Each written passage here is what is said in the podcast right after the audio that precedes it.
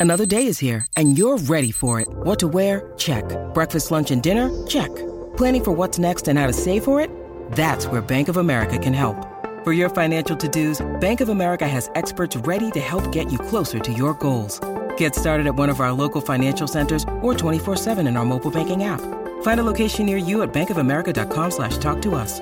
What would you like the power to do? Mobile banking requires downloading the app and is only available for select devices. Message and data rates may apply. Bank of America and a member FDIC. All right, we thought we'd uh, go across the ditch now to get a, a, view from New Zealand. Jason Oliver isn't just a Warriors fan, but he's also a writer for Rugby League Writers and Stats Insider, and he joins us on the line now on Higher Ground. How are you, Jace? Good, thanks, Chris. Thanks for having me on. A pleasure, mate. Staying up nice and late over there with the time difference. Do appreciate that. News today, Jason, that it's looking likely the Warriors will be based in Oz for the third year in a row. Uh, this time in Redcliffe. Uh, being a, a, rugby league fan in New Zealand at the moment, um, is it possible to, to connect with the Warriors in the same way? It's definitely a struggle at the moment. Uh, quite a big disconnect, I think, with the club just not being able to go to home games. Nothing quite like going to Mount Smart and getting in with all the locals. And I think just, I was thinking about it today as they announced that third year. Uh, it'll be years for me since seeing them live, and yeah, definitely, definitely not quite the same, quite the same passion that I had mm. two or three years ago when you got to go see them every week. Yeah, I, I, look, we all we all hope hope for the day that the the Warriors are again, you know, knocking on the door of the finals. They they didn't quite do enough this year to uh, to warrant a place in the top eight. Mind you, there are a few teams in the top eight that probably shouldn't be there. They lost more than they won. Um, with the Warriors themselves, they've you know they've had additional excuses. They don't like to call them excuses, but it it has been a difficult couple of years. I mean, let's let's be honest about all this. What else went wrong with the current squad this year? Do you think?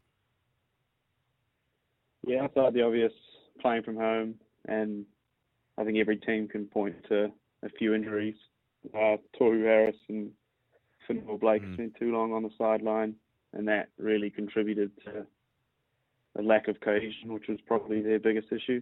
Uh, Chanel Harris Tavita as well in the key playbank position. I think cohesion just affected both sides of the ball, and they never really, even games they won, you could find quite a few holes within the victory.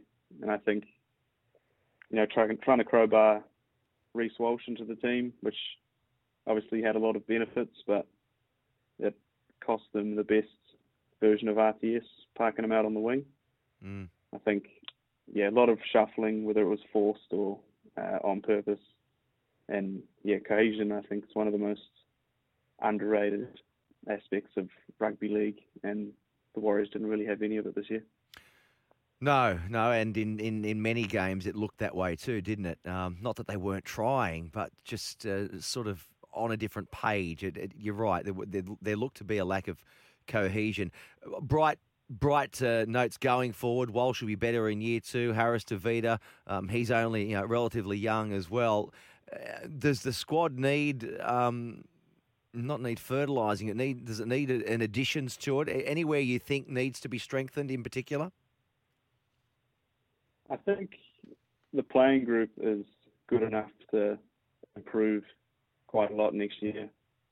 Fonua Blake and Lodge, if they can both stay on the field and do it together, I quite liked a few of the things they started to do with sort of running in pairs and tipping the ball onto each other. And throw Tohu Harris in 13, and you've got three guys in the middle that can run for 150 metres each, play each other onto the ball, and cause a lot of havoc in the middle. But I think the edges, Josh Curran has, I still can't believe how good he's been this year, but there's a bit of a gap uh, on that other edge. And I guess the most encouraging sign is Shaun Johnson returning.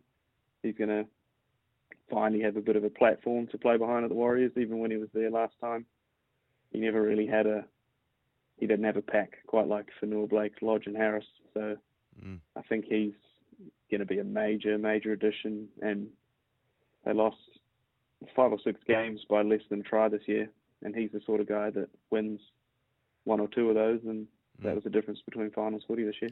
All right. Well, away from the Warriors, I'm talking to Jason Oliver, by the way, uh, rugby league writers and uh, and Stats Insider. Uh, I saw your article, Achilles Heel, uh, for Stats Insider, outlining basically where each side can be beaten. So let's start with uh, the team right at the top, Melbourne Storm. How does Manly beat them tomorrow?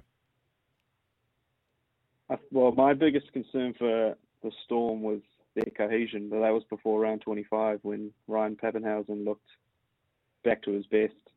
But I think Melbourne, if they're susceptible to anything, it's teams that take them on out wide quite early in a set. Um, they like to compress the middle defence early, the Storm do. So if, if Manly can get Trbojevic on that outside and playing Saab and Garrick down the sideline, I think that'll be their their best chance at stealing an upset.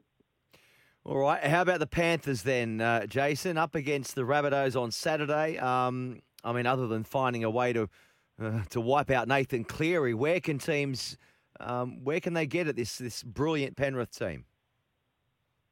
I really had to think hard about their weakness, and I think the weakness is probably sort of the unknown of them under pressure.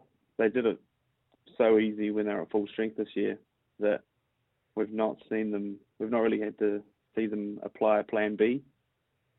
We caught it a little bit in round, well, their last one against uh, the Rabbitohs when the Bunnies scored a few early points, but Cleary just ended up kicking them to death, um, and they couldn't. South couldn't quite just keep up with the pace. So I think if they can, if they can just hang with them, get into a bit of a grind, like Wayne Bennett will probably try to get them to do, it'll be good to see uh, Penrith forced to try a couple of different things and maybe a few of the trick shots they applied earlier in the year. Yeah, okay. Um, now, you yourself, mate, you, we're talking about players and pathways and how they got to the top. You made a name for yourself writing pretty much online, didn't you? And for independent publications. Um, tell us a bit about your story. What are the challenges and, and benefits uh, of that? I just started because I really enjoyed it, and then sort of things fell into place, and I had a bit of time to try and do it full time, and I've just kind of grown it from nothing. But um, the challenges are just getting independent stuff read. I guess there's social media is a big driver, but it's pretty hard to compete with the, I guess, controversial or sort of crisis headlines when you try to take a bit more of an analytical approach to my writing. Um, yeah, getting it in, onto eyeballs is the mm. the biggest challenge, and then in terms of rugby league writers, which we've got a subscription on. The challenge is turning people that enjoy the content into subscribers because a lot of people just don't like paywalls and don't trust what's behind them a lot of the time. Mm. And you, have got to make your articles uh, interesting too, don't you? And a lot of your stuff is data and, and, and in-depth analysis. What, who would be, uh, you know, one or two of your favourite players um, to watch and, and to write about at the moment?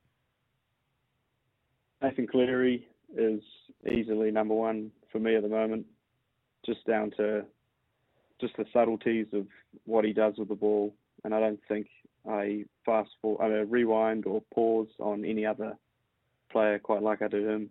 Um, you can watch you can watch a set two or three times and see a couple of different things he's done to either get his team up the field or create points on the edges. He's he's quite easy number one, and then Trbojevic is obviously must watch TV at the moment, along with Mm. Cody Walker, probably number three. Absolutely. Mate, thanks for joining us, Jace, um, across the ditch. And again, I know it's a time difference for you. Enjoy uh, week one of the NRL finals, won't you? Thanks for joining us on Higher Ground. Cheers, no worries. Great stuff. There he is, uh, Jason Oliver, Rugby League writers and stats insider. This is Higher Ground, our special NRL finals edition. Thanks, mate. Talk again soon. Cheers. Good, buddy. Later. Cheers. Good on you. Bye. You.